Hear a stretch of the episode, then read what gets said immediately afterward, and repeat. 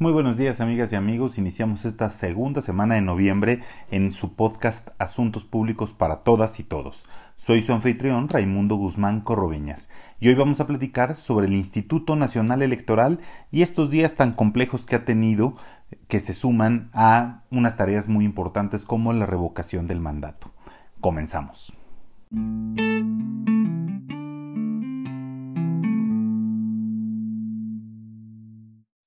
Hace unos días el presidente del Consejo General del INE, Lorenzo Córdoba, acudió ante la Cámara de Diputados con el objeto de defender la propuesta del presupuesto que está solicitando para el año 2022. Un presupuesto que sin duda alguna se parece muy abultado, eh, muy atípico para un año que no tiene elecciones concurrentes. Sin embargo, dentro de esa explicación, Lorenzo Córdoba eh, expuso que una parte muy importante de ese presupuesto es para los partidos políticos en su financiamiento. En esta primera etapa eh, me quiero detener porque es importante que en México podamos revalorar nuevamente cuál es la situación del financiamiento de los partidos políticos. Recordemos que hace algunos años se estableció que los partidos políticos tendrían financiamiento, como ya lo hemos platicado en, en nuestros podcasts, eh, porque se buscaba que hubiera una mayor participación, una mayor inclusión y que además eh, todos los partidos políticos tuvieran en cierta medida igualdad de condiciones para la competencia electoral. Esto pues vino creciendo desde el año 1997, creció el financiamiento de los partidos políticos y a pesar de distintas reformas que en todas ellas se argumentaron que su objetivo era disminuir el financiamiento de los partidos políticos y el costo de las elecciones, la realidad es que en todas ellas, incluso en la del 2014, que, que fue el principal argumento para, para, para, realizar esa centralización electoral o que otros llaman eh, la nacionalización del sistema electoral, eh, continuaron incrementándose los costos tanto de los partidos políticos como de las elecciones. En este primer punto es importante que se revalore la forma en que se destinan dinero a los partidos políticos. Sí es importante que cuenten con recursos para sus actividades ordinarias, pero también lo es que se pueda liberar el, el financiamiento privado en favor de las campañas. ¿De qué se trata esto? Bueno, de evitar o de eliminar los candados de la simulación que existen en materia de fiscalización electoral y en materia de el ejercicio del gasto. Eh, los partidos políticos reciben dinero, ejercen de forma centralizada esos recursos y la realidad es que los candidatos en muy pocas ocasiones o en, o en algunas campañas muy seleccionadas reciben esos recursos o reciben una parte importante de recursos para realizar eh, sus campañas políticas. Por lo que eh, las y los candidatos tienen que allegarse de financiamiento privado, ya sea personal, el que ponen las y los candidatos eh, para sus campañas políticas, o bien de simpatizantes o militantes de sus partidos. Estos financiamientos se sujetan a reglas que no puede ser nunca el financiamiento privado mayor que el público, lo cual es un, problema en, inicio, ya que si los partidos no destinan recursos a, eh, a las campañas, tampoco los eh, candidatos pueden tener un, gasto, por lo que pues se dan con muchas situaciones, en muchos casos eh, esos esas simulaciones en el gasto de las campañas políticas, donde eh, pues sin duda eh, el sistema de fiscalización ha hecho una parte muy importante, pero hay un, hay un, un universo eh, de fortalecimiento que requiere en el que se tiene que fortalecer de dónde vienen los recursos. Pero pues el planteamiento es, acabemos con esa simulación. ¿Por qué no mejor eliminamos el recurso público para las campañas políticas y que se haga una fiscalización en los términos que hoy se realiza, pero con unas reglas mucho más claras. Por ejemplo, hoy no se permite que haya recursos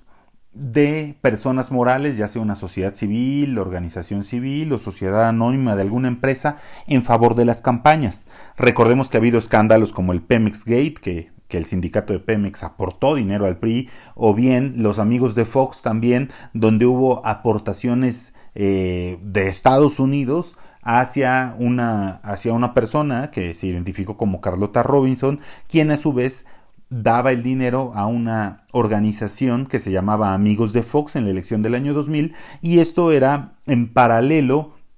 al financiamiento que realizaba el Partido Acción Nacional de esa campaña.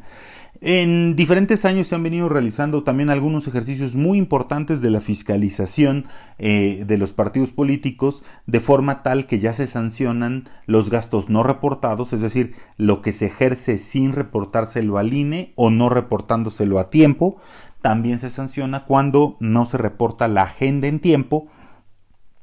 y se reportan eh, algunos gastos que no se ejercen. Por ejemplo, si un espectacular lo contratas y este, le cambias la imagen y no eh, reportas ese cambio de imagen, también el INE lo sanciona. Eh, recordemos que en recientes fechas hubo el caso de, de, Samuel García, el gobernador de Nuevo León, que el INE había sancionado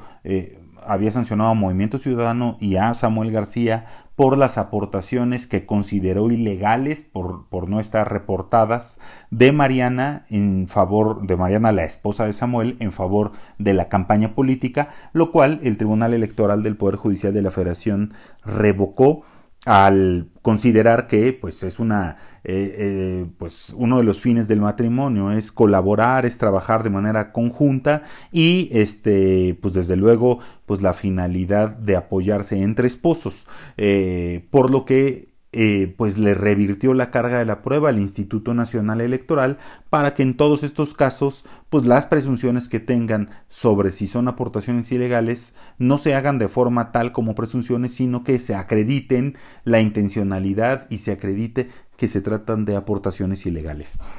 Siguiendo con este candado de con este con este hilo de comentarios que tenemos sobre la fiscalización electoral, el planteamiento se trata de que puedan continuar esa restricción eh, para las personas morales que no aporten eh, dinero a las campañas. Sin embargo, que sí se identifique todas las personas eh, físicas que realicen aportaciones que sea a través de una cuenta bancaria, eh, que los ingresos de esa cuenta bancaria sean perfectamente legales, que no sea lavado de dinero y que no sea a través de triangulaciones, como también se detectaron casos en, diversas campañas. En la campaña 2018 de todos los partidos se detectaron esas situaciones, por ejemplo, triangulaciones de personas que depositaban en efectivo en sus cuentas y posteriormente transferían a las campañas de los candidatos. Estos casos eh, pues son casos relevantes que se han detectado en materia de fiscalización, pero que si se lograra liberalizar, eliminar ese gasto en favor de las campañas políticas y que se concentrara el gasto únicamente de forma más reducida a las actividades ordinarias de los partidos, porque recordemos que también tienen ingresos de las aportaciones de los militantes o las cuotas que les cobran a los funcionarios que tienen sus cargos de elección o incluso las aportaciones de simpatizantes. Si se lograra establecer esta liberalización del gasto privado, podría haber una identificación más clara de dónde están llegando los recursos y para qué se están utilizando. Otro de los puntos que platicó eh, Lorenzo Córdoba se trata del tema del gasto que implicaría la revocación del, del mandato y la posibilidad de alguna consulta popular. Recordemos que la revocación del mandato se aprobó eh, a iniciativa del presidente Andrés Manuel López Obrador en, eh, en, la Cámara de Diputados y en la Cámara de Senadores y hoy es ley. Y eh, se abrió un plazo para que pues las personas pudieran estar solicitando firmas de apoyo para efectos de que quienes deseen que haya consulta popular tendrían que estar eh, recabando esas firmas de apoyo. Inicialmente era a través de una aplicación, como se hace en, el caso de las candidaturas independientes, pero el Tribunal Electoral del Poder Judicial de la Federación determinó que, eh, derivado de la falta de acceso de Internet en muchas partes del país, también podría realizarse a través de formatos escritos. Se requiere la firma de al menos 2.758.227 personas que representan el 3% del listado nominal. Estas firmas serían recabadas, ya sea a través de la aplicación o formatos, como lo comentamos, eh, por 22.419 personas a lo, a lo, largo y ancho del país. Eh, en caso de que este 3% de ciudadanos solicitaran se llevar a cabo la revocación del mandato, el INE requeriría sus recursos adicionales para implementarla, colocar casillas en diferentes partes del país y además eh, eh, bueno, poder implementar todo el esquema electoral de capacitar funcionarios de casilla, instalar casillas, emitir boletas y poder llevar a cabo ese ejercicio que sería el primer ejercicio de revocación del mandato que eh, se hace en nuestro país. ¿no? Hoy, bueno, a veces eh, pues citando un poco lo que decía Lorenzo Córdoba, a veces hay falta de memoria, pero en todos lados, ¿no? Recordemos que todas las fuerzas políticas, salvo el PRI, habían pedido la revocación del, del mandato en alguna ocasión, eh, habían solicitado que se implementara, se hiciera ley, y ahora, bueno, pues es evidente que eh, pues el presidente de la República eh, pues quiere solicitar esto para pues, refrendar o medir las fuerzas que tiene en la sociedad, ese respaldo que pueda seguir teniendo, si ha crecido, si ha disminuido, o si bien es mayor el descontento